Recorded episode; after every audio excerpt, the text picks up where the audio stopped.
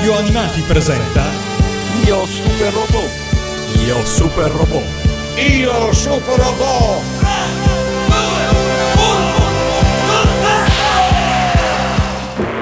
Figlio, figlio mio, puoi ancora vincere. Le onde cerebrali di Coros lo hanno portato ad una coscienza temporanea. Lo spirito dell'essere umano può vincerlo. Può vincere. Può vincere.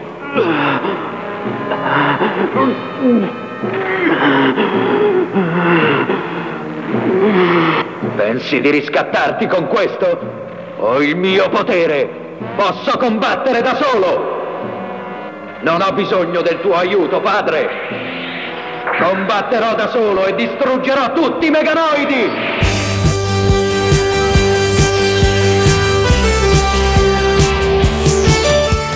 Ben ritrovati su Radio Animati per la 45esima puntata di Io Super Robot, la seconda dedicata a Baldios, l'ultima della terza stagione della prima serie.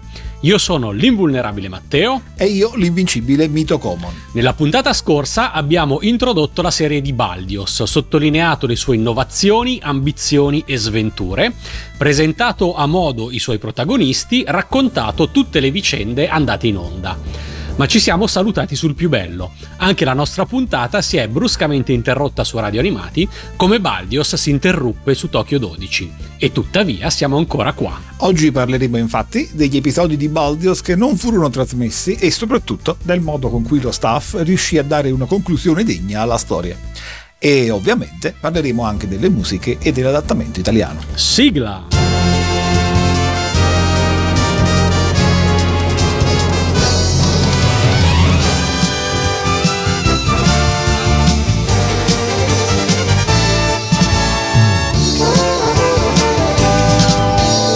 優しい風が集まって空のブルーになるんです。激しい波が重なって海のブルーになるんです。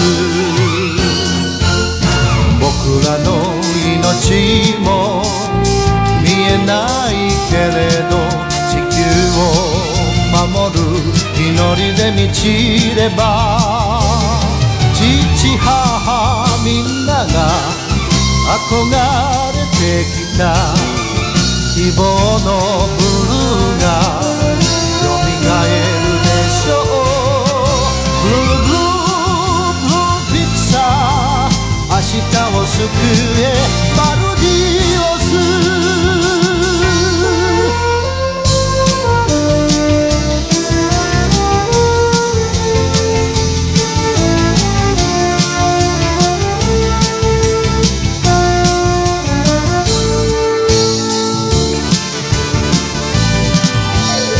らめく光が溶け合って山のブルーになるんです。冷たい雫が寄り添って谷のブルーになるんです。僕らの心もえないけれど愛して生きる次回で満ちればどこかになくした思い出の色地球のブルーが蘇るでしょう。ブルーブルーブルーフィクサー明日に挑め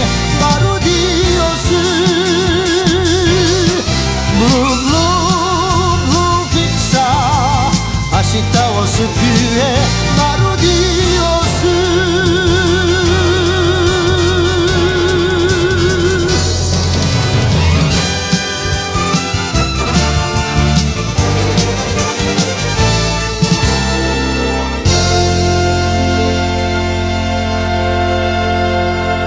La brusca interruzione la scorsa puntata, in un momento così topico, non è stata ovviamente colpa nostra, ma neanche degli sceneggiatori. Fu il canale televisivo a decidere di sopprimere il cartone.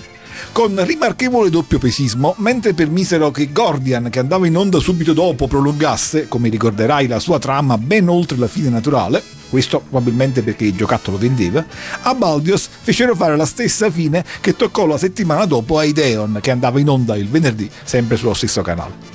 Insomma, l'abbiamo già detto, la maledizione di Tomino aveva colpito il Baldios e gli sceneggiatori non riuscirono a riassumere in poche puntate la complessa trama finale decisero così di rinunciare a trasmettere il 31esimo episodio, che introduceva un importante elemento della trama, e di anticipare al suo posto l'episodio 32, che con il suo drammatico evento finale, il devastante cataclisma, potesse sembrare una conclusione. Conclusione chiaramente però non era. Se pensiamo a Techman abbiamo esperienza di conclusioni sospese, ma qui non si era risolto nulla, né sembravano esserci i presupposti per una vittoria contro Gatler. Ma tu ci hai accennato che oltre al trentunesimo esistevano ancora altri episodi già pronti. Sì, e direi che potevano almeno lasciarglieli trasmettere, avrebbero sviluppato un po' più a fondo la parte più intricante della storia, quella che noi abbiamo potuto intravedere perché in Italia l'episodio 31 fu trasmesso. Per fortuna però gli episodi inediti sono stati pubblicati anni dopo in occasione della edizione della serie in home video. E allora continuiamo a raccontare, sono impaziente. L'episodio 33 si apre con la triste conferma della morte della famiglia di Bannister, di quella di Jamie e di quella di Oliver e di milioni e milioni di altre persone. L'Italia, il Giappone e tante altre nazioni sono state sommerse, senza che nessuno potesse far nulla. La sede dell'Unione Mondiale viene distrutta e anche la base di Blue Fixer gravemente danneggiata. Al maremoto segue il diluvio. Catastrofe ecologica, catastrofe umanitaria. La Terra ormai ha cambiato completamente conformazione e, alla fine della puntata, il momento più topico. Mentre Gatler osserva la fisionomia della Terra dopo l'innalzamento dei mari, si accorge improvvisamente che l'aspetto dei continenti è uguale a quello di S1. Ciò che sembrava un'assurda coincidenza era dunque la realtà? E questo è un grandissimo colpo di scena, veramente assurdo che lo abbiano tagliato nel 1981. Nell'episodio 34 lo stesso Gatler non riesce ad accettarlo. Possibile mai che per un qualche assurdo paradosso spazio-temporale S1 sia proprio la Terra del futuro? Assurdo. Eppure anche Marin arriva alle stesse conclusioni e la Queenstein, con il suo logico procedere, aggiunge un argomento astronomico. Dopo la collisione di Mercurio e Venere, la Terra si porterà alla stessa distanza dal Sole di S1. Le uniche differenze sono la presenza di Saturno e il fatto che la Terra non è contaminata. Ciononostante, l'atroce sospetto che tutta la guerra sia stata un'assurda autodistruzione della razza umana è sempre più probabile. Un paradosso cioè per il quale i discendenti hanno fatto la guerra agli antenati per avere la terra del passato, ma con la quale la stanno riducendo a quella del futuro. E questo è un colpo di scena magistrale che capovolge completamente la percezione della storia. Decisamente, perché finora sembrava la classica guerra tra alieni e terrestri, descritta in maniera più classica rispetto rispetto al contemporaneo Ideon e narrato in maniera più realistica del contemporaneo God Sigma, solo che God Sigma aveva dalla sua il fatto che gli invasori provenivano dal futuro. Ora invece, con appunto un drammatico colpo di scena, appunto, e proprio quando la serie sta per finire, si scopre non solo che anche qui gli invasori vengono dal futuro, ma addirittura dallo stesso pianeta. L'autore dichiarò che una delle sue ispirazioni fu il pianeta delle scimmie, dove appunto il protagonista scopre di essere sulla Terra del futuro alla fine del film. I paradossi creati dal viaggio nel tempo in God Sigma e in Baldios sono quindi diversi. In God Sigma diventa inestricabile la relazione assalitori-assaliti, in Baldios le due parti arrivano addirittura a coincidere. Il messaggio di fondo tuttavia mi sembra sempre lo stesso, ad essere un paradosso, a meritare di essere considerata tale alla fine è la guerra stessa. Ma ancora più triste è il messaggio che esprime la Queenstein proprio nello stesso episodio. Per quanto assurdo non c'è niente da fare, perché la guerra non si può fermare. Ci sono state troppe morti e l'odio è troppo forte. E Gatler infatti non si ferma e così neanche i terrestri. Io di fronte alla rivelazione che la Terra è S1 mi sarei aspettato una immediata riconciliazione. Eh, animo buono, animo buono. Anche un po' ingenuo. Ma Baldius non è evidentemente così ingenuo e anche questo messaggio è molto forte. A maggior ragione perché è espresso dalla professoressa combattente della serie e senza che voglia cercare alternative. Non siamo ai livelli della parabola di Kazami in God Sigma, ma poco ci manca. Infatti con questo abbiamo il terzo tema di Baldios che ti dicevo. Dopo l'amore c'è l'odio. Non è un caso che una serie che eh, intende narrare l'amore sappia anche rendere l'odio tra gli esseri umani così forte che spinge antenati e discendenti a continuare ad uccidersi. Mi domando cosa farà Marin. Beh, resta la speranza di evitare l'inquinamento radioattivo. Non è detto infatti che il destino sia inesorabile. Tuttavia, guarda caso, la base sottomarina dell'Unione Mondiale sta giusto perdendo il controllo su un reattore nucleare. Per evitare la contaminazione, il Baldios, mentre Gatler prende il controllo del pianeta, si lancia al recupero del reattore per lanciarlo nel subspazio. E anche in questo caso c'è chi è disposto a sacrificarsi in un'ennesima missione suicida, Bannister. Si offre lui di recuperare il reattore agganciando un mini Pulsar Barn da lui guidato al Baldios. L'impresa riesce, ma non appena si impadronisce del reattore, Bannister, salutati i Blue Fixer, si sgancia dal Baldios e, dopo un balzo nell'iperspazio, si scaglia con il reattore contro la nave di Gatler, distruggendola e sacrificando la vita. Bella la scena, i disegni e la musica il pericolo radioattivo è scongiurato, ma la guerra con S1, ci dice la voce fuori campo, continua. Gatler evidentemente non è morto. Fine. No! Ma come? Un'altra volta, proprio ora che mi stavo preparando per una carneficina alla Zambot. E gli episodi pronti purtroppo erano solo due. E con questi due sarebbe stata comunque una conclusione migliore di quella andata in onda, perché lasciava almeno la speranza di una tragica vittoria finale. La conclusione progettata però sarebbe stata ancora migliore e non così ottimista. Stai dicendo che sappiamo come sarebbe finita la serie? Eh, sì, lo sappiamo dalle sceneggiature degli episodi mancanti. Anzi, a proposito invulnerabile, un doveroso riconoscimento. Molte delle informazioni che riporto in questa puntata, e in particolare questa, provengono da un articolo di Francesco Prandoni sulla fanzine Yamato del 94.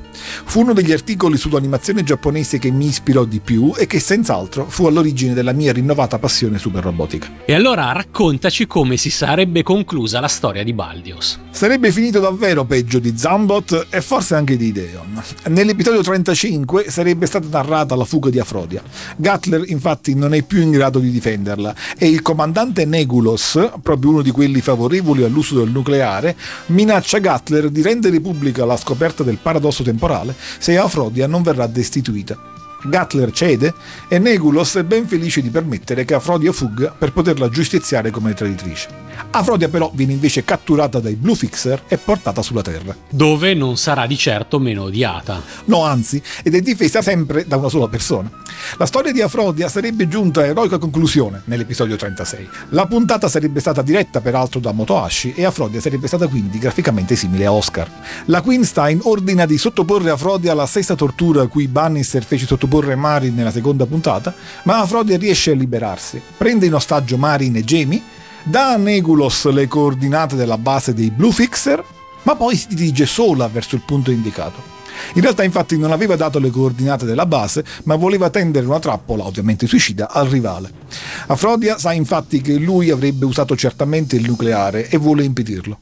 Jamie si accorge del gesto di Afrodia e lo dice a Marin, il quale accorre ma troppo tardi, dopo cioè che Afrodia è riuscita a far fuori il rivale ma a costo della vita. La sua nave in fiamme atterra su una spiaggia dove la raggiunge Marin. E lì, al tramonto del sole, la donna più odiata di tutta la galassia spira tra le braccia dell'uomo che ama. La legge della super robotica qui sarebbe stata applicata in maniera particolarmente romantica. Anche Gatler alle notizie si triste. L'animo romantico dell'invincibile Shogun. Nell'episodio 37 si avrebbe avuto la prova scientifica che S1 e la Terra sono lo stesso pianeta. Se è vero l'assunto, osserva la Queenstein, poiché nel sistema di S1 non c'è Saturno, deve essere successo qualcosa al pianeta. E quindi, propone lei, se si gestisce un attacco in quella zona, eventualmente facendo esplodere l'ammoniaca di Saturno, si potrebbe magari colpire proprio la base Argor e distruggere il nemico.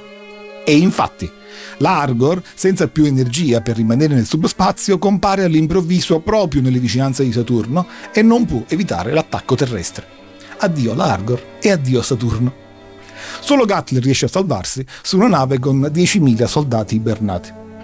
La cosa che vale la pena notare è che la distruzione della Argor implica lo sterminio di tutti gli ibernati superstiti di S1, cioè dei 100 milioni di discendenti dei terrestri stessi.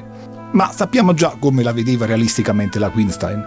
Distruggere il proprio futuro per non essere contaminati dai propri discendenti è cosa atroce. Ma da scienziata pragmatica spera forse che il paradosso temporale si possa concludere in un futuro alternativo in cui la Terra non è contaminata. Chiamala pragmatica, sul finale si rivela, secondo me, della stessa pasta di Gatler eh, e potrei aggiungere degna allieva del suo maestro, ovvero il creatore della bomba pneumatica. Senza contare che distruggere Saturno, proprio come nel passato di S1, a me non sembra una mossa geniale per chi spera in un futuro alternativo. È vero che la Queenstein può pensare di avere già scongiurato la minaccia radioattiva, ma Mm, di minacce radioattive potrebbe essercene più di una. Eh, ma la guerra andava finita. Te l'ho detto, Baldios descrive meravigliosamente l'odio e il sentimento di autodistruzione dell'umanità, non con il cinismo di Tomino, ma attraverso gli occhi di persone passionali o realiste che si consumano in una guerra inutile e che non sono capaci di fermare. E accanto all'odio, però, c'è l'amore. E infatti in questa puntata, prima della battaglia finale, Jamie, morta a Frodia, e quindi la rivale, si sarebbe dichiarata a Marin. Marin però la respinge, nel suo cuore è rimasta Afrodia. Ci ricorda un po' Ideon per la dichiarazione d'amore in extremis, ma Cosmos non respinge Cash pensando a Kitty Kitten. Te l'ho detto, Marin è un eroe romantico. Jamie peraltro trova subito la consolazione perché Oliver, che come ti dicevo era da un po' che si era innamorato di lei, è subito pronto a farsi avanti. Almeno una buona notizia. Ma è l'unica. Nell'episodio 38 il destino atroce si sarebbe compiuto. Occorreva ancora disinnescare le quattro basi missilistiche nucleari impiantate da Aldebaran.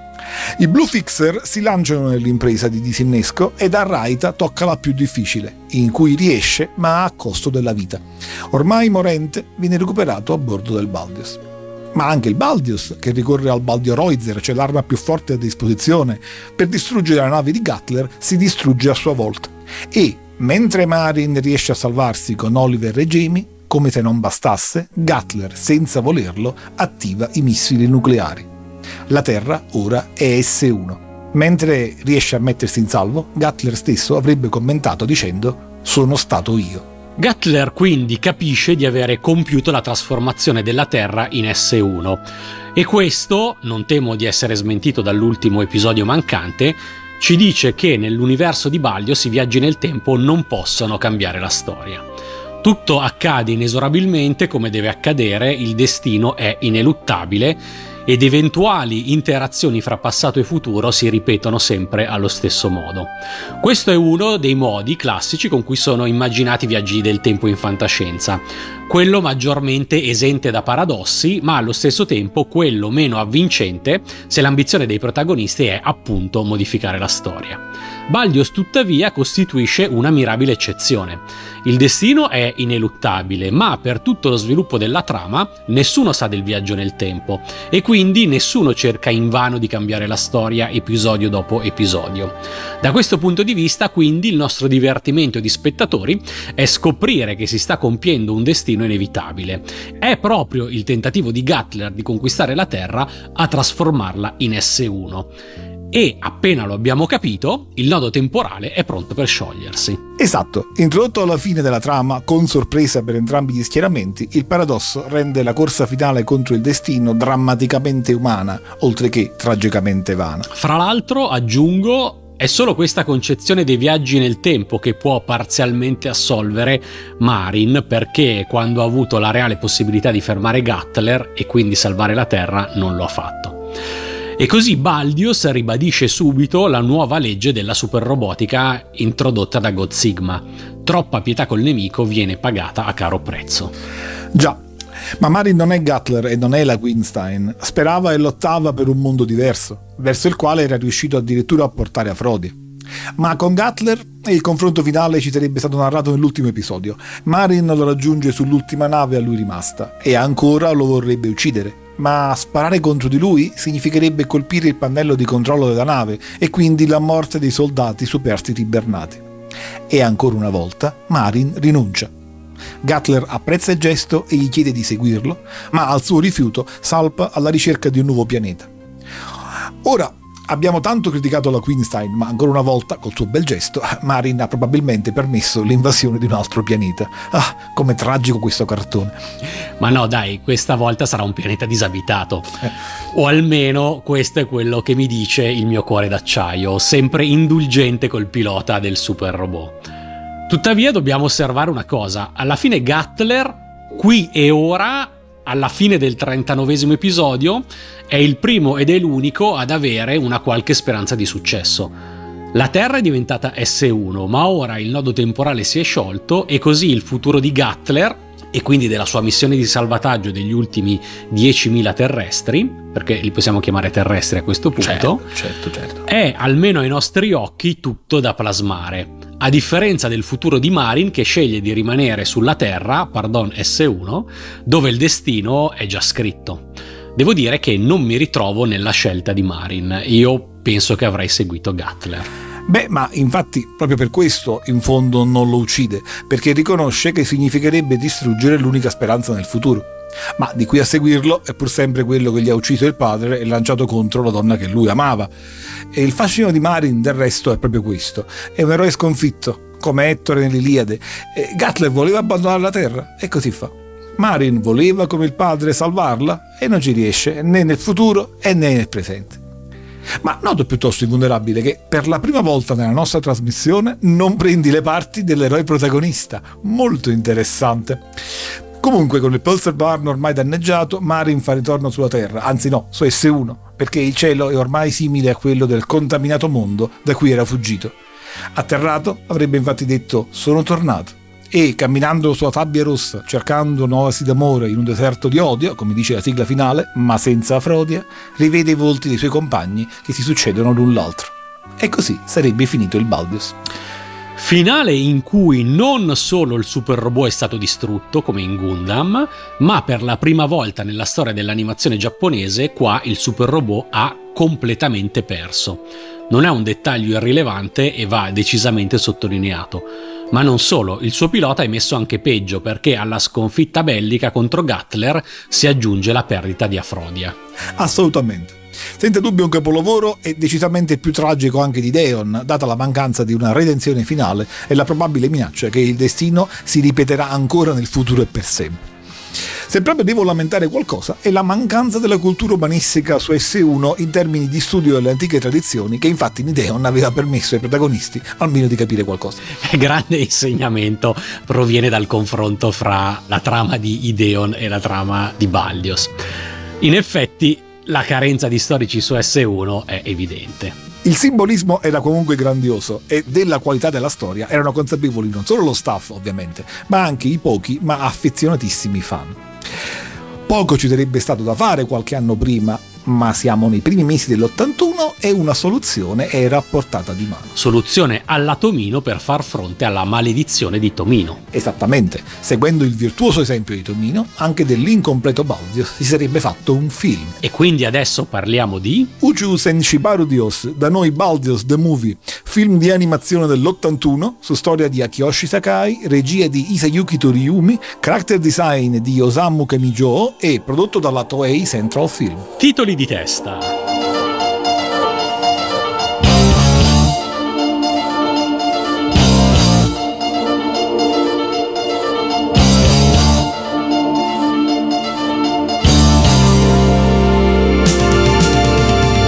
Umi no 広さに夢を映した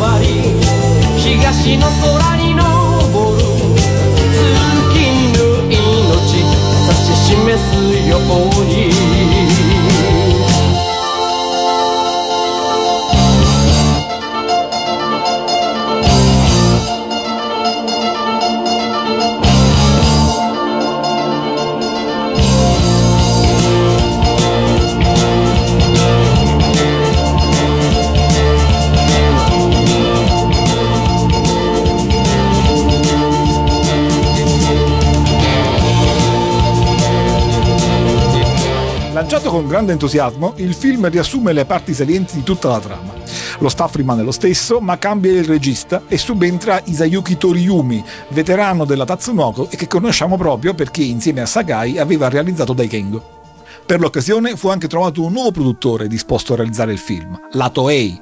Non la Toei Animation, non la Toei Company, ma la Toei Central Film. Una terza Toei? Sì, che però ora non esiste più, ma che nell'81 era intenzionata a sfruttare la popolarità dei film di animazione di quegli anni, Yamato, Galaxy, Gundam, e così, il 29 dicembre del 1981, fu proiettato nei cinema il film di Baldios, il film di Capodanno, diciamo. La cosa difficile, per non dire impossibile, era riassumere una trama così complessa in un film di due ore. Occorreva infatti decidere chiaramente il taglio da dare. Per questo si decise di modificare parzialmente alcuni punti della storia. Molte scene originali vennero riutilizzate, ma il grosso venne rielaborato. Innanzitutto viene sacrificato proprio l'elemento super robotico. La serie, l'abbiamo detto la scorsa puntata, presentava elementi di space opera realistici con un robot senza arma finale e con le divise dei piloti non di colori diversi. E però i richiami alla super robotica classica, come abbiamo ricordato, erano molteplici. Ma nel film viene ridotta ulteriormente la presenza del robot. Compare poche volte e si trasforma solo una. Diciamo che da protagonista diventa quasi un ospite di riguardo. Ridurre Baldius praticamente ad un cameo mi pare anche funzionale all'inseguimento di un pubblico più adulto.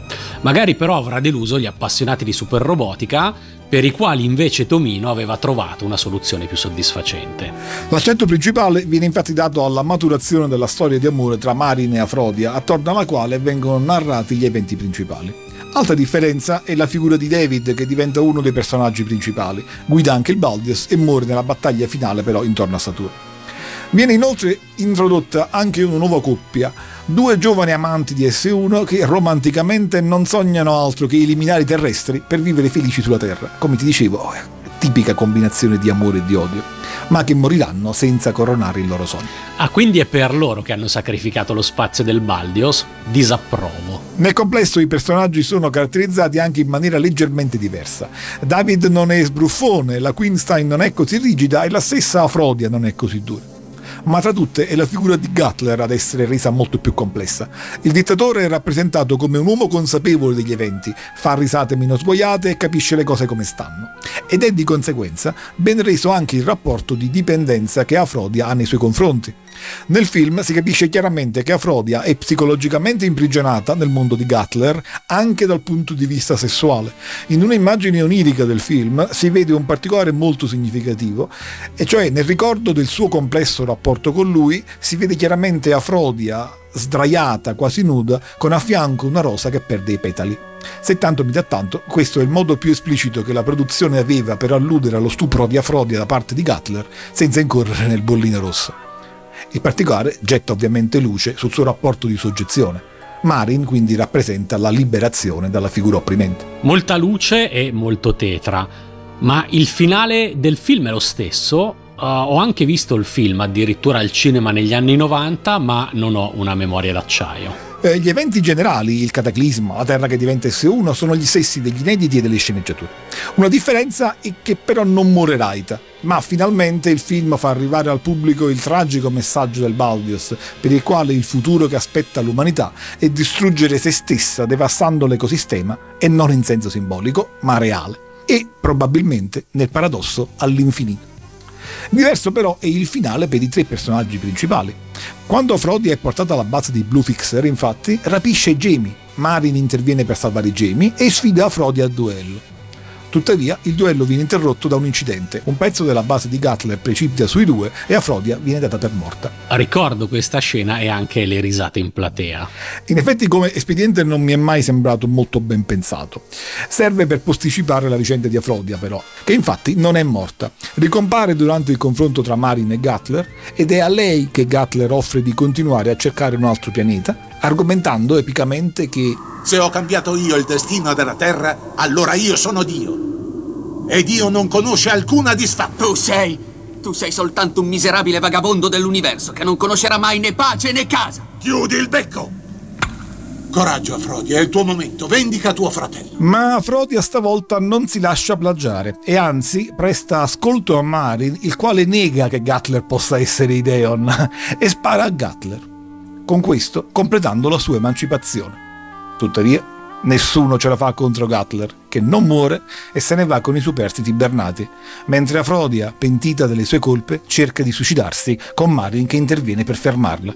E alla fine, il nostro eroe, con in braccio Afrodia, e non mano nella mano come nella sigla finale, come osserva sagacemente il dottor Manhattan, cammina verso il tramonto sulla spiaggia, ricordando il loro sogno di un mare incontaminato mentre Afrodia, quasi agonizzante, piange un'ultima lacrima. Ma Afrodia alla fine muore o no?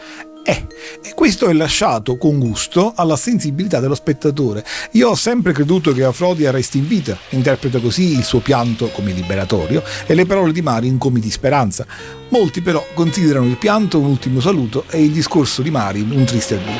Coraggio, Afrodia. Non puoi morire adesso.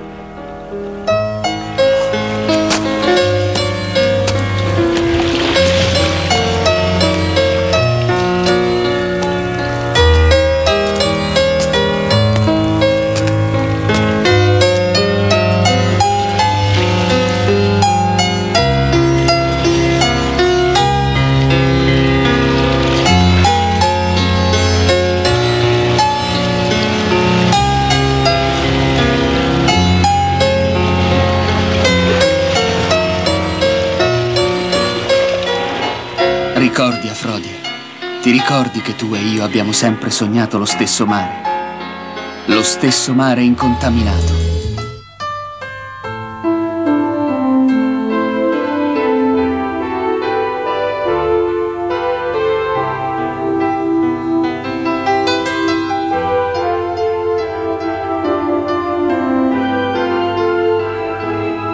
あなたの大きく 広げたその腕は遥かな夕日に染まる水平線許し合えない心と心気がつけば二人見つめていた同じ海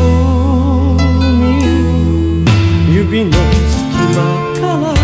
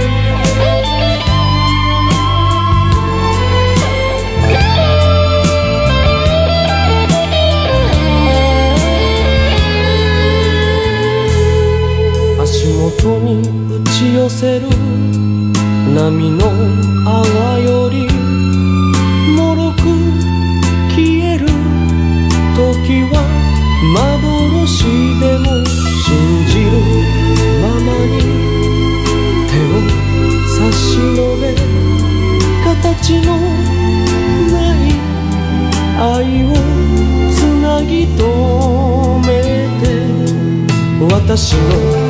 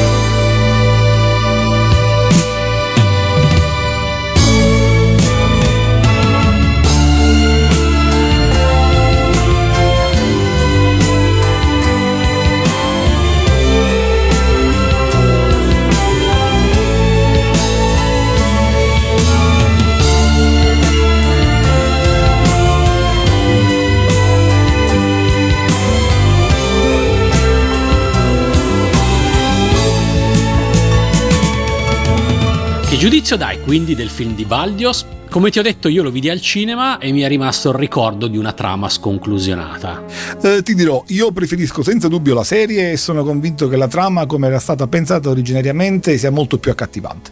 Eh, anche perché nel film i sentimenti di Afrodie e di Marin si evolvono troppo rapidamente e non mi piace molto l'idea di esplicitare il confronto finale tra Afrodie e Gatler, che in fondo non era necessario.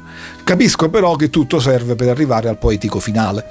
Resto tuttavia convinto che la morte di Afrodia, come era stata pensata nell'episodio 36, collimi meglio con il dramma narrato dalla storia. Marin, che alla fine fa ritorno solo sul pianeta contaminato, rappresenta nel piccolo il destino di tutta la Terra e quindi chiude meglio il messaggio pessimista e catartico. Senza contare che non esplicitare la distruzione del robot, che nel film non viene menzionato, significa aver trascurato, come ben dicevi, l'importante simbologia superrobotica. Posso però capire che abbiano preferito un finale meno cupo per il cinema. Del resto anche Tomino aveva previsto una redenzione dei protagonisti di Deon. Sì, un finale leggermente aperto in cui si allude alla cupa tragedia come nella originaria sceneggiatura, ma fa anche intravedere una possibile speranza, perché nella confrontazione finale, catarticamente, la colpa viene interamente scaricata sul dio, cioè su Gatler, che è cacciato dalla comunità. Così la vede del resto mio fratello, che ha sempre ritenuto che Afrodia sopravviva e che è un fan del film proprio perché interpreta le ultime parole di Marin, come del resto quelle della canzone finale, come l'espressione di riconciliazione e di apertura. Devo dirti che sono anche io d'accordo con voi, a differenza, sappiatelo, del nostro tecnico Freccia. Così letto, all'emancipazione esplicitata di Afrodia corrisponde un Marin che non fallisce del tutto nel suo progetto esistenziale. E forse, forse, chissà, la scelta di Afrodia ci potrebbe far sperare che la Terra del futuro non seguirà Gatler. Va detto peraltro che se Afrodia dovesse morire veramente, sarebbe invece un finale crudelmente straziante ben peggio di quello di Deon. E a proposito, contro il film di Deon invece, forse perché più complesso e forse perché meglio calibrato, quello del Baldios non poté competere in popolarità. In Giappone, perché il film di Baldios ha battuto invece Tomino nella conquista dell'America, dove fu importato e doppiato col titolo Space Warriors Baldios e distribuito in videocassetta già nel 1987 con tanto di adattamento in inglese della canzone giapponese dei titoli di coda.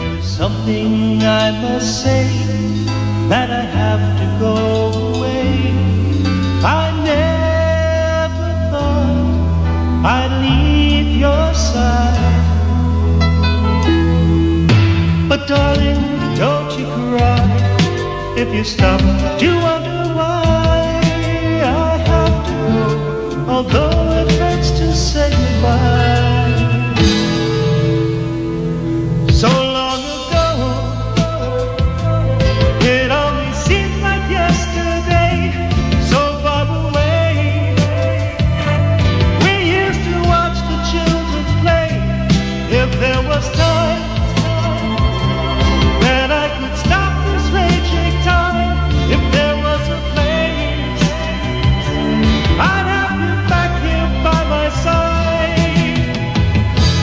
sapevo dello sbarco di Baldios in America. E rilancio. In rete si trova pure una edizione cubana del film intitolato Yaltus, doppiato in spagnolo ma con le canzoni originali giapponesi questa volta. Quindi il rapporto di popolarità tra Ideon e Baldios in Giappone e nel resto del mondo è curiosamente inverso. Hm. Comunque il film ha per me un grande merito, quello di evidenziare una cosa che nella serie traspariva meno, e cioè che sotto un certo punto di vista il vero protagonista di Baldios è Gatler. È lui che compie tutti i passi principali perché la storia prenda la strada che deve prendere. Dal soggiogamento di Afrodia all'attacco alla Terra, dall'ibernazione dei compatrioti alla distruzione delle calotte polari. Ed è lui a rendersi conto di aver distrutto il suo stesso pianeta. Eppure, e questo è il bello, di fronte alla sconcertante rivelazione, nel male anziché nel bene, accetta da uomo il suo destino e va avanti. Non impazzisce per il suo fallimento né rinuncia alla responsabilità che si era assunto, continuando a cercare un'altra patria. In lui non c'è traccia di pentimento, ma solo la consapevolezza di aver commesso un tragico errore. Non c'è amore e empatia, bensì voglia di dominio e di possesso, ma questo è sorretto dalla convinzione di fare l'unica cosa giusta. È insomma una delle più riuscite descrizioni di un dittatore che l'animazione giapponese ci abbia regalato. Mai banale, mai scontato, mai scomposto. Tragico ovviamente è che contro questa figura matura che va avanti per la sua strada anche se è sbagliata, Marin non possa nulla. Come domanda finale sul Baldios, a questo punto però ti chiedo, sbaglio o la complessa evoluzione psicologica è riservata ai personaggi femminili? Nel tuo racconto Marin e Gatler, per non parlare di Oliver e Raita, mi pare rimangano sempre uguali a se stessi. Parzialmente vero. Eh, Gatler non ha bisogno di maturare, che è già maturo. Oliver e Raita si evolvono nel rapporto che hanno con Marin, e cioè nell'accettare il suo modo di vedere le cose in maniera non manichea e senza odio. Marin, beh, Marin matura nel rapporto con Afrodia, ma in verità il suo karma è la sofferenza di veder fallire il sogno di pace di natura incontaminata. È una figura positiva, piena di speranza, è un giovane valoroso e sensibile, ma dal confronto con Gatler esce sconfitto. Quale storia migliore capace di raccogliere la conflittualità degli anni 70 e condensare nella contrapposizione di due personaggi, la vecchia generazione militarista e la nuova ambientalista, pacifista e sentimentale, ma proprio per questo incapace di superare e sconfiggere la prima? Contrapposizione che peraltro è in qualche modo sempre valida, non la vedo limitata solo alla fine degli anni 70. E quale storia migliore per concludere la nostra drammatica terza stagione iniziata con Zambot? Baldios conclude degnamente la nostra stagione di capovolgimento dei temi tradizionali. Daitan ha rovesciato la fiducia nella tecnologia paterna, che rende schiavi gli esseri umani dei propri vizi, capovolgendo Jig. God Sigma ha demolito la fiducia nello scienziato, che è capace di prendere decisioni opposte al bene dell'umanità, capovolgendo Mazinga. Gundam ha smitizzato il prescelto, perché essere new type non implica una superiorità morale ed è prerogativa di diverse persone a prescindere dagli schieramenti, capovolgendo Raidin. Ideon ha messo in dubbio l'idea che il super robot sia qui per difenderci, capovolgendo Super Robot 28, e Baldios infine distrugge il sogno che con l'amore sia possibile salvare la pace e l'ecosistema, capovolgendo Goldrake. È troppo triste dire che è più realistico e che per questo è ancora più tragicamente romantico? Eppure Marin va avanti lo stesso, come canta la sigla finale. Detto questo, è chiaro che la super robotica ora doveva ripartire da capo con un sano remake. In Italia Baldios è arrivato nel 1981. La sigla è una di quelle che hanno lasciato il segno ed è una delle mie preferite.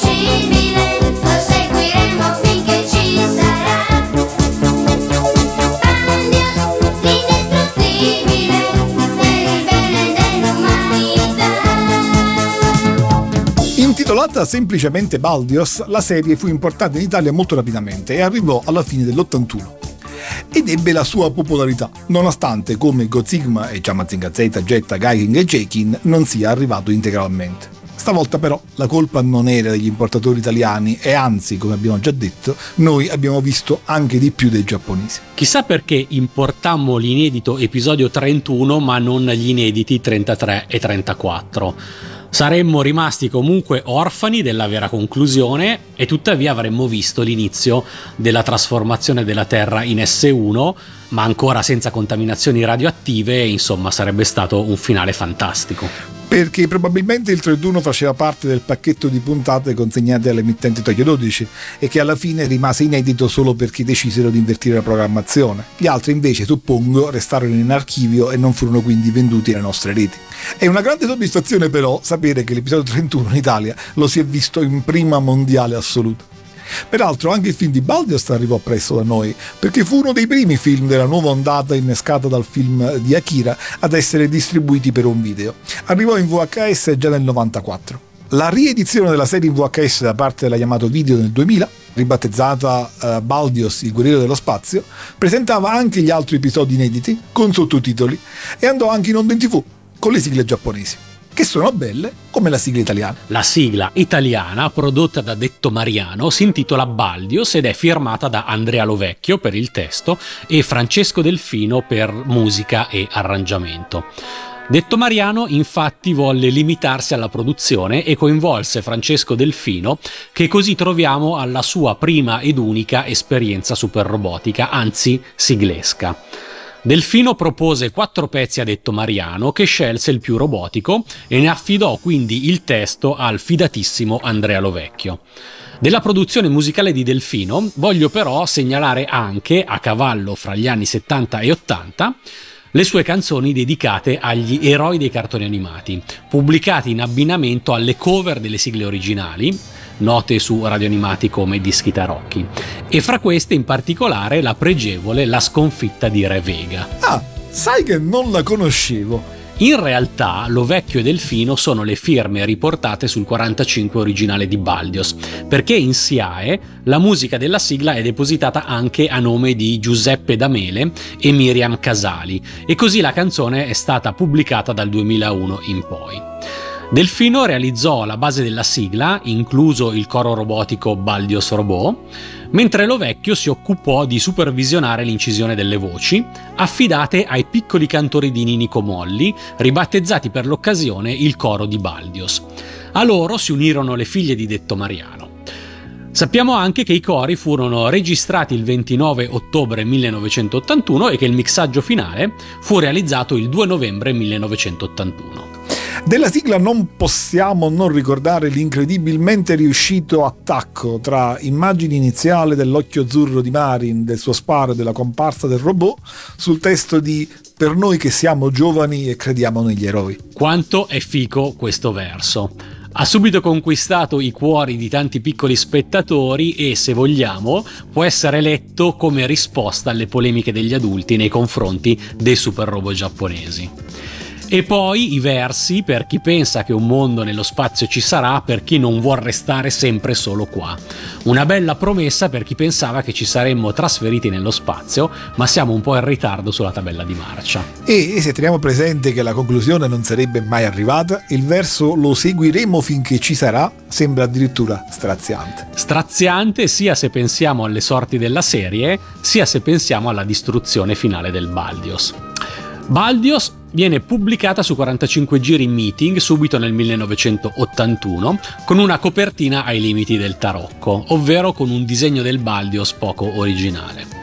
La sigla viene abbinata a Marin, brano orchestrale di Detto Mariano che nel titolo si ispira al pilota del robot e che poi in realtà è una versione più lunga di Bright, ovvero il lato B della sigla di Gundam. Eh, tu pronunci giustamente e correttamente Marin, ma è scritto Marine e io ho sempre letto Marin e quindi non riuscivo a identificare bene il nostro protagonista con uno dei possibili soldati americani di cui avrebbe parlato la canzone.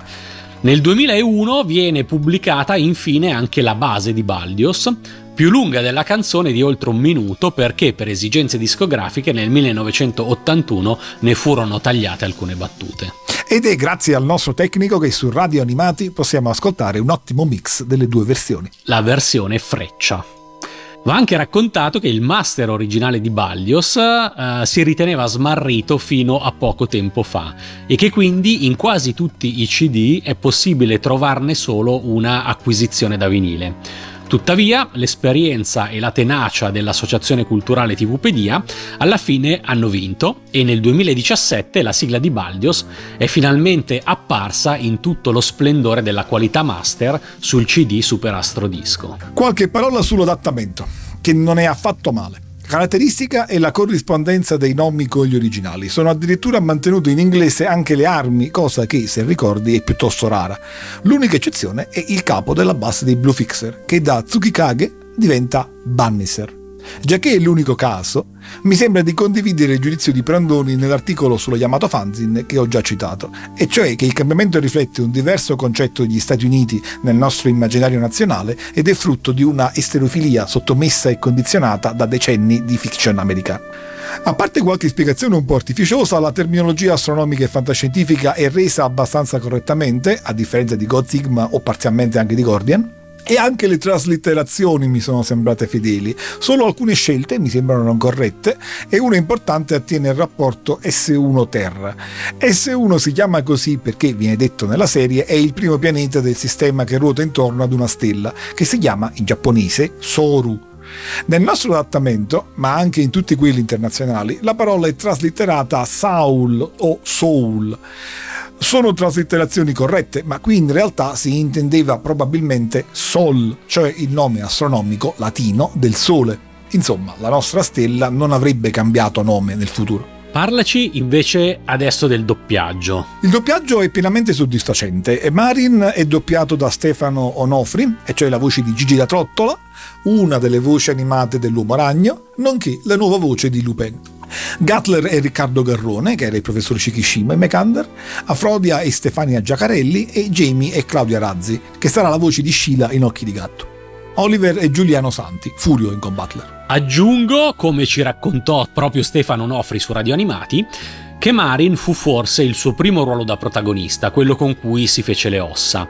Il doppiaggio fu realizzato dalla PAC, Produzioni Atlas Cinematografica, società di produzione e distribuzione di film che si stava cimentando proprio in quel momento nel mondo del doppiaggio. Anche il doppiaggio degli episodi 33 e 34 non è male. Fu realizzato per l'edizione Yamato in DVD nel 2007 con un adattamento conforme a quello della serie, e cioè Tsukikage e Bannister e con Renato Novara a doppiare Marin. Invece il film, che fu adattato e doppiato nel 94, chiama il comandante come in originale, Tsukikage. Marin è Luca Sandri e Afrodia è Elda Olivieri, la voce di Maya, del grande sogno di Maya, nonché la prima voce di Lara Croft nei videogiochi di Tomb Raider. Un aspetto curioso dell'adattamento del film è che chiamano Gatler Conducator, che è il termine rumeno per indicare dittatore o condottiero ed era infatti il titolo di Ceausescu. Ma si era nel 94 e forse la fine della dittatura in Romania era ancora di attualità. Passiamo ora alle videosigle. La videosigla storica iniziale ha il video originale senza crediti. Cambia solo la schermata con il nome della serie con un fermo immagine e il titolo italiano al posto del titolo giapponese. L'audio è a velocità naturale e si sentono la prima strofa e il ritornello della canzone italiana, simile a quella finale in cui le immagini sono intervallate con i titoli Mafera, mentre l'audio, sempre a velocità naturale, parte al momento in cui il coro canta la strofa Baldios indistruttibile, proseguendo fino alla fine della canzone. Pare tuttavia che ci siano anche puntate in cui il taglio audio delle sigle iniziale e finale fu invertito. Dici infine della colonna sonora. Baldios ha una quantità di canzoni notevole per essere un cartone che fu troncato al 31 episodio. Credo che sia legato al tentativo di lanciare il prodotto perché, come ami dire tu, le copertine dei dischi sono per adulti e non nel senso che presentano Afrodia e Marin nudi. Sintomatico è che l'autore della colonna sonora di tutte queste canzoni sia proprio Kentaro Aneda che allora aveva realizzato la colonna sonora della serie L'isola del tesoro del 78, ma di lì a poco avrebbe composto la colonna sonora e le canzoni di Macross, dove la musica e le canzoni, tipicamente J-pop, hanno addirittura un ruolo fondamentale nella trama del cartone. Ricordo peraltro che ha fatto anche la colonna sonora e l'arrangiamento delle sigle dell'invicibile Shogun. Tutti i testi delle sigle delle canzoni della serie sono invece di Kogo Otomi. La sigla iniziale è Ashitani Kiro Barudios, cioè Baldios, vivi nel domani, e la finale è Marin Inocino Tabi, cioè Marin, il viaggio della vita, entrambe cantate da Koichi Ise. Delle due canzoni interne, la prima, Tate Barodios, cioè Alzati Baldios, è cantata da Isao Taira e si sente nelle puntate 24, 25 e 30, e la seconda, Hoshizora no Niji, cioè Arcobaleno nel cielo stellato, è cantata da Kazuko Kawashima e si sente nell'episodio 7. Ma queste due canzoni interne si sentono anche nell'edizione italiana? Sì, e noi le abbiamo infatti anche sentite nella scorsa puntata. E poi ci sono le canzoni del film. Il tema di apertura Sea Wind e quello di chiusura, Sugao no Mama De, così come sei, sono composte da Masaki Sato, con testo rispettivamente di Masatoshi Ueda e di Masaki Sato appunto. Interpretate dal gruppo Tony, le abbiamo sentite invece in questa puntata. Le due canzoni interne del film, che abbiamo invece ascoltato la scorsa puntata, sono composte, come la colonna sonora del cartone, da Kentaro Haneda, di nuovo con il testo di Kogo Otomi e cantate da Keiko Toda, che era la voce giapponese di Machirda in Gundam e nel film doppia appunto Afrodie. Le canzoni sono Onna Uta e Omoide Blue Dream, cioè rispettivamente la canzone della vita di una donna e Ricordi di un Blue Dream. La canzone americana è intitolata invece So Long Ago, cantata da George Resseter, testo di Brian Haverty e musica ovviamente di Masaki Sato. Prima di finire resta solo di dire qualcosa sulla splendida sigla finale giapponese di Balbios, le cui misteriose immagini anticipavano fin dall'inizio della serie la speranza o il timore dei protagonisti. Prima una rosa da bianca diventa rossa, stessa cosa che si vede nelle di Oscar del resto, mentre Marin contempla il tramonto. E poi, e senza che lo spettatore possa sapere se l'evento descritto si sarebbe verificato o se era solamente una visione o un sogno, si vede Marin, mano nella mano con una figura femminile con i capelli verdi sciolti e che afrodia, camminare verso il sole del tramonto su una spiaggia, sotto lo sguardo attonito di tutti i Blue Fixer e quello sofferente di Jamie. E il testo è all'altezza. I sogni muoiono ogni giorno e Marin non può far altro che andare avanti. Vi dico cosa dice, così potete cantarla meglio. Tramonta il sole e ancora una volta un sogno muore con lui. Ciononostante, tu andrai avanti, Marin. Ciononostante, tu andrai avanti, Marin. Mentre i petali della vita degli altri sono scossi dal vento, tu, attraversando il deserto dell'odio, cerchi un'oasi d'amore. Senza dir nulla, andrai avanti, Marin? Senza dir nulla, andrai avanti, Marin. Perché sei un uomo. Siamo così incredibilmente giunti a chiudere anche la terza stagione di Io Super Robot. Faticosa ma interessante stagione degli anime complessi e con messaggi su cui conviene ancora riflettere. È il momento dei ringraziamenti. Partiamo da chi ci ha benevolmente assecondato regalandoci un suo cameo per la sigla della nostra trasmissione.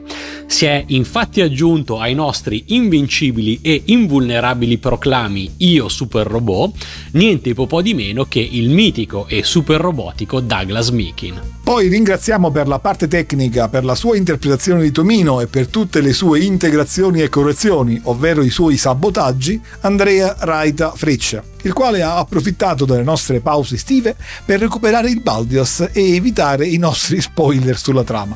Ed infatti ha contribuito in questa occasione in maniera ancora maggiore del solito. A lui si aggiungono tutti quelli che, volenti o nolenti, hanno dato il loro contributo alle nostre puntate. Giampiero Aramban, Marco Vatta, Valentina Adril, Dan Casti, Marco Pellitteri, Enzo, Fabio Perno, Piero Marin, Tommy Acu e Emilio Gatto. Inoltre ringraziamo tutti quelli che ci hanno ascoltato, apprezzato, incoraggiato, consigliato e condiviso. E quelli che ci hanno sostenuto o sosterranno con donazioni per radio animati. Eh, anche grazie a loro è stato possibile realizzare i podcast di Io Super Robot e approdare così su Spotify, Apple Podcast e Google Podcast. Yes! Infine ringraziamo come sempre Mac dei Bionite per averci prestato alcune sue musiche, la nostra salvezza ogni volta che non sono reperibili le musiche originali giapponesi.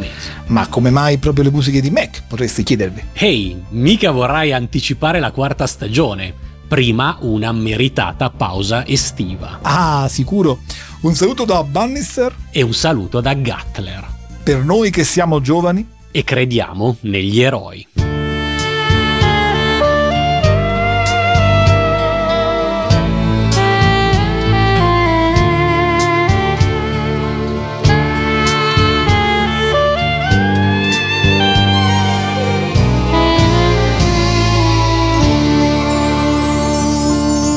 日が陰るまた一つ夢が死ぬ」「それでも行くのかマリン」「それでも行くのさマリン」「誰かの命の花びらが風に震えている限り憎しみの砂漠を乗り越えて愛のオアシス探すのさ。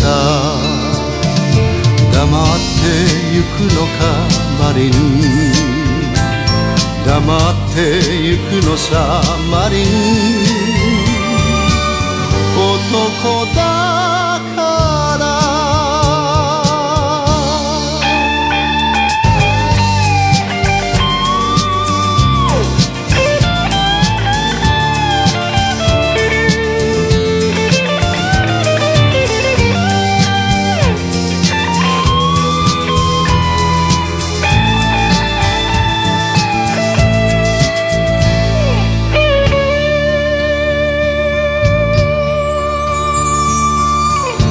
が騒ぐまた一つ星が散る。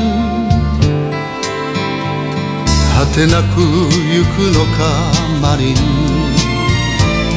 果てなく行くのさマリン。どこかで緑の若い葉が朝を信じている限り苦しみの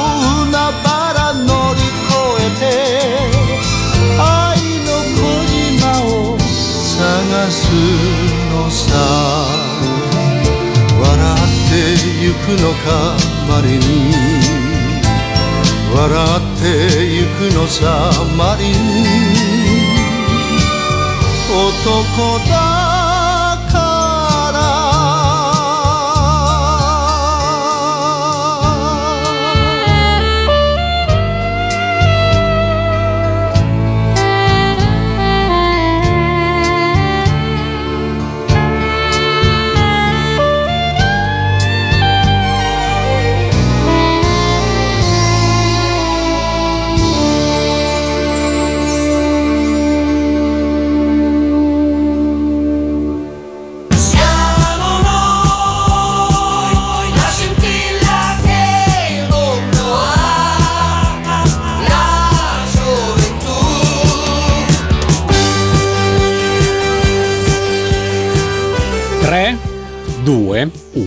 contatto. Contatto. Tutto è pronto su Radio Animati per la 42esima puntata di Io Super Robot. Io sono l'invulnerabile Matteo. E io l'invincibile Mito Common. Perché No, punto per- di domanda? Perché infatti, eh, scusa, è vero. e io l'invincibile Mito Common. Perché nel 75 si era a 20 anni dalla fine del conflitto mondiale e dalla bomba atomica. Ed erano gli anni in cui le storie e i film di guerra erano al culmine della Scusa, fermo un attimo, nel 75 a 20 anni dalla fine del conflitto no, eh. Me ne sto accorgendo. Porca pu- Porca la- Ana. E perché ho fatto 20 anni? Sembra strano che fosse E perché spiace sempre il tempo che passa. Ed infine la dolce e capace Keiko, anche lei appena 14enne. Cara dolce Keiko. Scusate. Eh, Dovevo dire. La famiglia Jin è infatti molto più variegata. Se c'è la goccia è gin. Perché lo Zambot ha, eh, non ha corna di altezza uguale, ma proprio una falce di luna cal- crescente, una falce di luna calante. Crescente o cal- è crescente o calante la luce del dello Io Zambot? non ho la minima idea. Sono guidati da Killer the Butcher, un grasso generale vestito da sceicco arabo. Il nome di Butcher è ispirato al mondo del catch Scusa, and wrestling. permetti. Se dicessimo solo da sceicco, perché inimicarci per la seconda volta tutto il mondo arabo? Tomino commenterà nel 2003. È naturale, i vecchi non servono e il futuro è dei giovani. È giusto che si sacrifichino loro. Così sembra che si debbano sacrificare i giovani, però. Ah no, hai ragione, hai ragione. Come per dire, cazzi vostri, sacrificatevi voi. no, giusto. Dal settembre del 92 al marzo del 94. Come hanno fatto trasmettere per due anni una serie di 26 episodi, questo non lo so. Ed- però, il commento, però la domanda è lecita. La fazione militarista dei Bahamesi, guidata dal perfido Olban, che si potrebbe pronunciare anche Orban, e quindi dopo aver evitato incidenti diplomatici con il popolo arabo, evitiamolo anche con gli ungheresi. Stesso schema per i capi. Orban e... Eh, buonanotte, un'altra volta, Olban. All'inizio Erika, che è capace di nascondere le ali, e parentesi come cacchio fa, a difendere la terra sarà il giovane Katsuya. Dall'altro lato, Katsuya morire a fianco di Katsuya che sboccia tra Erika e Katsuya. Così come Katsuya. Si può sperare in una maggiore fortuna per Katsuya ed Erika. La storia di Katsuya, quando Katsuya incontra Erika, storia d'amore fra Katsuya ed Erika. Ora vi dirò una cosa che mi sono accorto a metà puntata, ma non ho detto perché sennò avreste dovuto rifare tutto il pezzo prima. No, dacci. Nella serie non dicono mai Katsuya, come avete detto di continuo, ma dicono Kazuya. Ah, cazzo, è vero. Però Cioè, Katsuya è più maschile. Katsuya è più maschile, dai. Tutti i super robot sono piezzecora. Ma sicuramente in cinema, in cinema ma sicuramente in cinema eh, buon- buonanotte. ma sicuramente in cima alla mia top 10 Tutto questo comunque mi porterebbe ad un'altra domanda che tengo però in serbo perché non voglio interromperti sul finale. Io però il serbo non lo capisco, quindi poi mi lo devi tradurre. Scusa, la battuta la devo fare, è, è la più forte di me. Una persona sola può rivelare questo segreto. Solo in tre sono nel possesso di questo segreto. La nostra, no, no, scusa. Qua possiamo mettere la voce di, me, di, di He-Man che dice solo in tre sono in conoscenza di questo segreto. Il character design di Yoshikatsu Yasuhiko, come detto. Eh no, non c'è bisogno che lo dico come ho detto. Il character design di Yoshikatsu. Ah, pepta. Che cazzo di nome c'è questo? Il character. Yoshikatsu e Yoshikatsu. il, ca- il character. Si potrà dire Yoshikatsu per radio animali. L'idea venne a Tomino dal romanzo di fantascienza Starship Troopers di Robert Heinlein o Heinlein come Frankenstein, Frankenstein, non lo so. Non possiamo fare sto teatrino. Eh, Freccia scegli quello che ti pare. In Ma italiano pronunciala alla tedesca e chi se ne frega. Bravo. Ahimè ho un lungo discorso in serbo a mia difesa, ma devo tradurlo prima perché non No, tutti no, capiscono il serbo. No, questa battuta mi avevi promesso che l'avresti fatta. I due MSZ Zack, cioè buonanotte, i due MS, eh, i due Zack di Zion e le, i, due, Gioielliere. ma a costo della vita del pilota, quello vero. Qui invece abbiamo una significativa inversione. Vuol dire quello vero. E, perché c'è quello? Infatti è vero.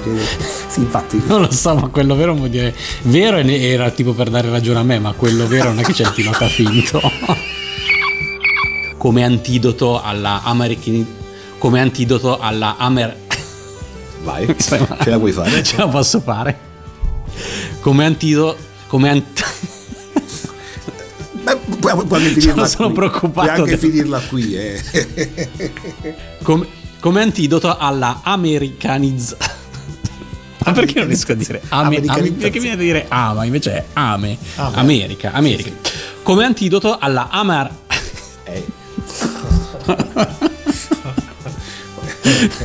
Allora, americanizzazione. Americanizzazione. Americanizzazione come antidoto alla americanizzazione che altrimenti avremmo subito. L'idea che ha fatto decollare la robotica animatica, eh, animatica sì, l'idea che ha fatto nar- decolla- l'idea che ha fatto, ah, la mancanza del manicheismo di tipo americano, come dicevi tu giustamente, è una caratteristica di tutta l'animazione giapponese come Io pensa. non l'ho mai detta sta cosa comunque.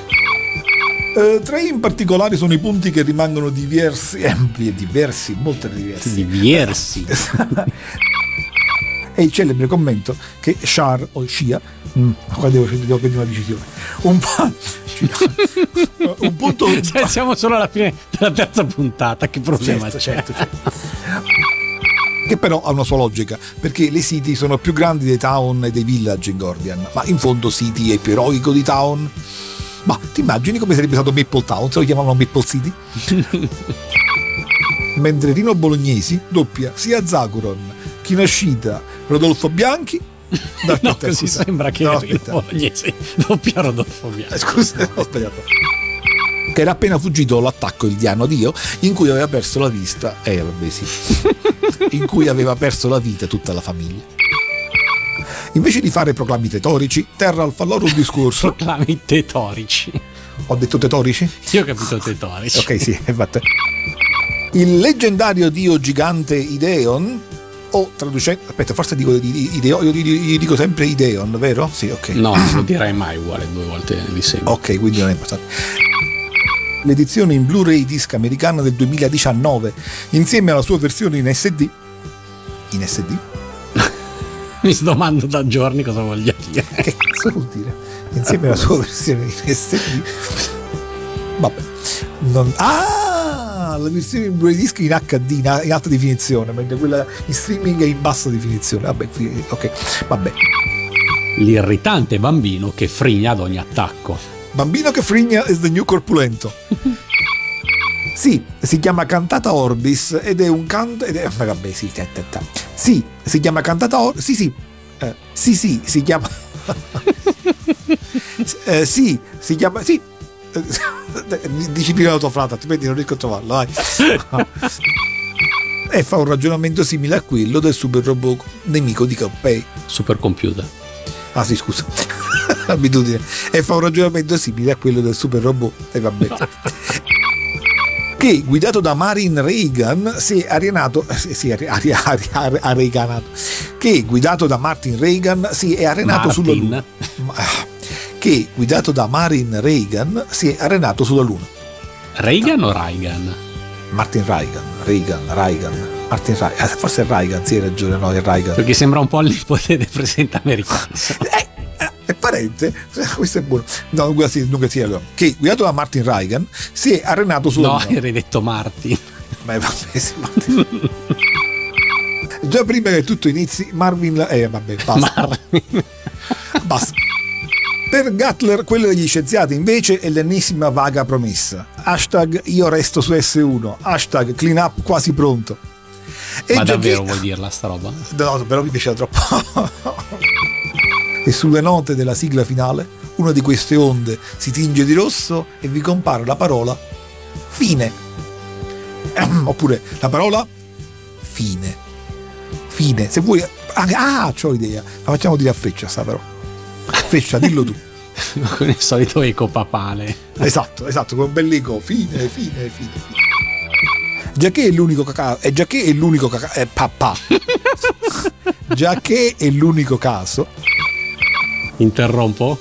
Sì, dai, ok, basta, non ce la faccio più. Mi sono rotto il, il, il Deon. Ah. Io super robot.